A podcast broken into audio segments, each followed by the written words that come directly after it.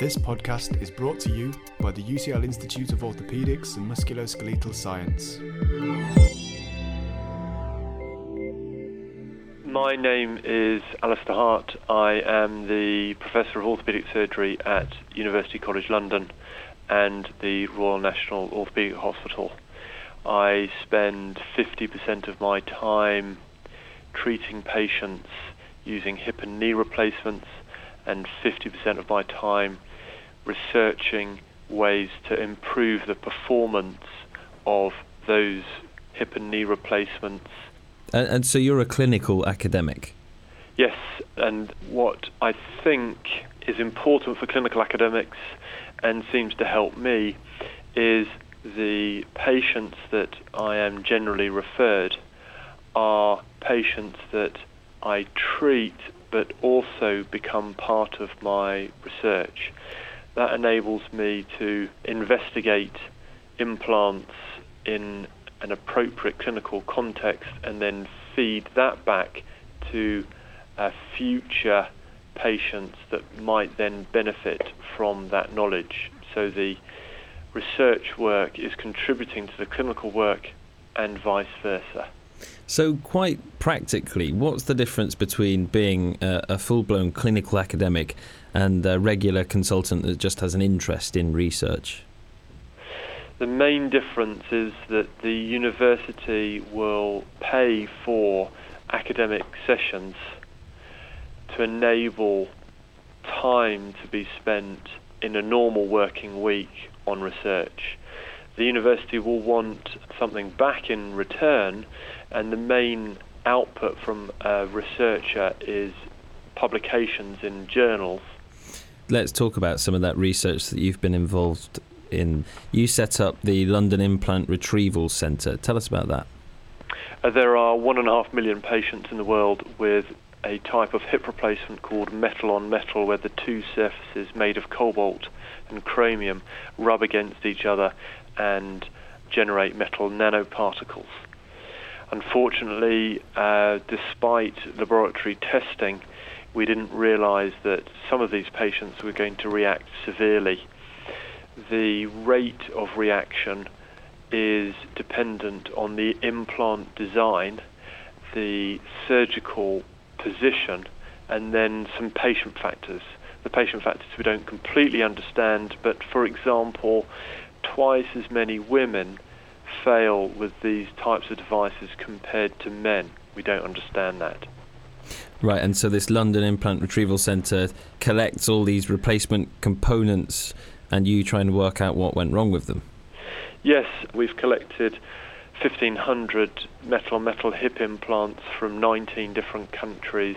152 consultant orthopaedic surgeons from the UK contribute to the centre from 97 hospitals in the UK. Right, so you're looking specifically at these metal on metal. Has it not always been metal on metal then?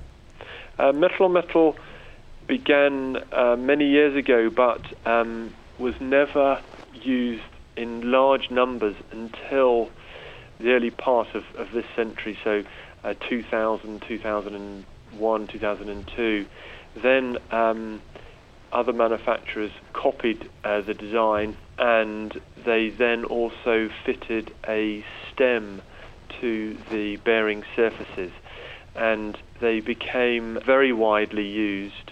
In fact, in 2006 in the United States, a third of all hip replacements were metal on metal. Then, uh, this year at the British Hip Society in February 2012, we decided to uh, recommend not using any type of metal on metal hip if it was fitted to a stem. Why is that? Because the metal generated from the bearing surfaces between the head and the cup and between the head and the stem create tissue responses in some patients that cause destruction of bone and muscle. So when you say the, the metal generated, we're talking about wear particles here, are we, from where it rubs? We're talking about nanoparticles generated during the normal process of, of wear, and the rate of wear uh, we now realize is dependent on those factors I mentioned earlier design, surgical positioning, and patient factors. And we find that in humans, the rate of wear can be much greater than we anticipated from laboratory studies. In addition, there's a further source of material, and that is from junctions between uh, the stem and the head uh, that, that generate further debris. Now, m- most orthopedics are probably used to looking at big things like bones. Nanoparticles are tiny. How do you go about studying their effects? The effects of these nanoparticles are evident clinically when patients describe pain. Sometimes they manifest themselves as lumps around the hip as a result of inflammation. We can see the effects of the particles on MRI scans by the presence of fluid and inflammatory masses surrounding the hip. We can then uh, look more closely at the histopathology and the reaction of the cells to the nanoparticles, but we have to use much higher resolution equipment if we actually want to see the nanoparticles. It is impossible to see them through light microscopy.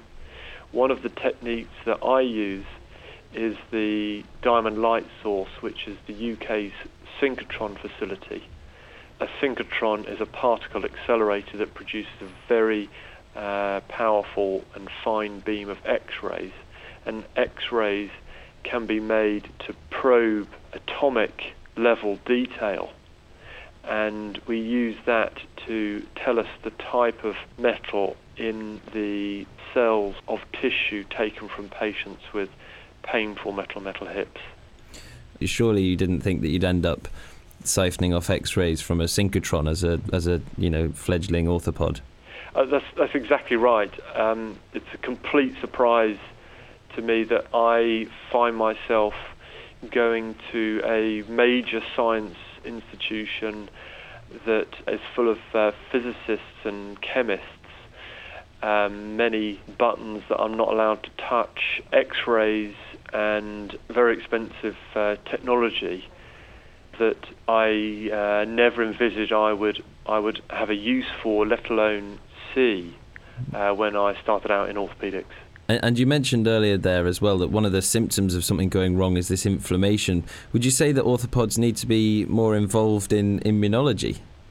I think we have to be careful uh, stepping out of, of our field. I think involving other disciplines is a very uh, fertile way to, to improve. But that doesn't mean to say we have to become an expert in those disciplines. When we talk about translational research, often we talk about translating research from the bench to the bedside, but we are also talking about translating research across disciplines. So learning the language of each discipline is very useful. How early on in your career do you have to make the decision to be a clinical academic? I, I think that that's a very good question. Traditionally, academics would have a higher degree that they would have started or even completed at some time during their basic or higher surgical training. In other words, these are people that they've already done a medical school degree, they've already started working in junior hospital jobs. They find themselves interested in clinical research and they take some time out of their training to do a research degree. That means that by the time they apply to be a consultant, they can apply to posts that have some of the sessions as consultant working as a researcher. So a research degree is fundamental and that that is undertaken at some point during training.